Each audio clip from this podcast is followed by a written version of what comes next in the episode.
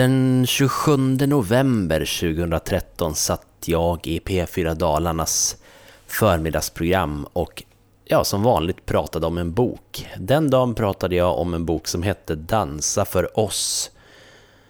En bok som handlade om dåligt självförtroende bland annat, men också väldigt mycket annat. Och det var en bok som berörde mig jättemycket.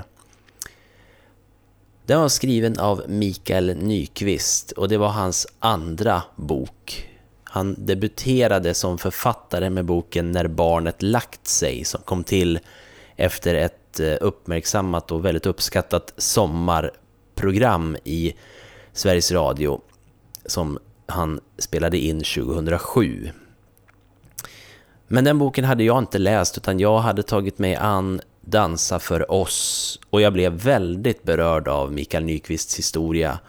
Eh, han berättade om, om sitt liv och eh, mycket kring som sagt prestationsångest, dåligt självförtroende. Och det var en bok som satt kvar länge och som ja, följt med mig hela tiden egentligen. Det är väldigt trist att Mikael Nyqvist inte fick skriva fler böcker än de två han gjorde. Därför att det sista, bland det sista jag sa i det där radiopratet, det var att jag ville så gärna höra mer av honom. Jag ville att han skulle skriva mer. Han kändes som en väldigt spännande författare.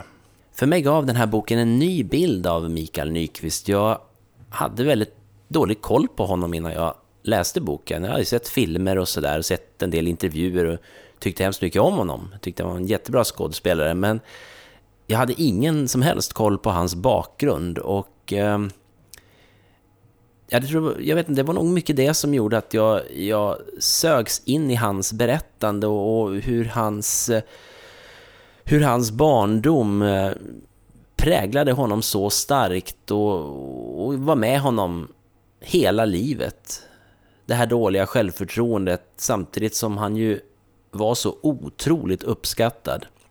Boken har en, mm, små historier från hans eh, liv och skådespelarliv då, historier om inspelningar och föreställningar och annat. Och, och så finns även de här mer privata delarna där, mm, ja, som sagt, återkommer till det igen där, enormt starkt Dansa för oss finns också som ljudbok och då är det Mikael Nyqvist själv som läser den här texten och det ger en extra dimension till hans berättelse.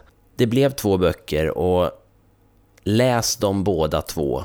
Eh, jag ska ta mig an När barnet lagt sig, för den har jag inte läst. Och jag ska läsa om Dansa för oss också.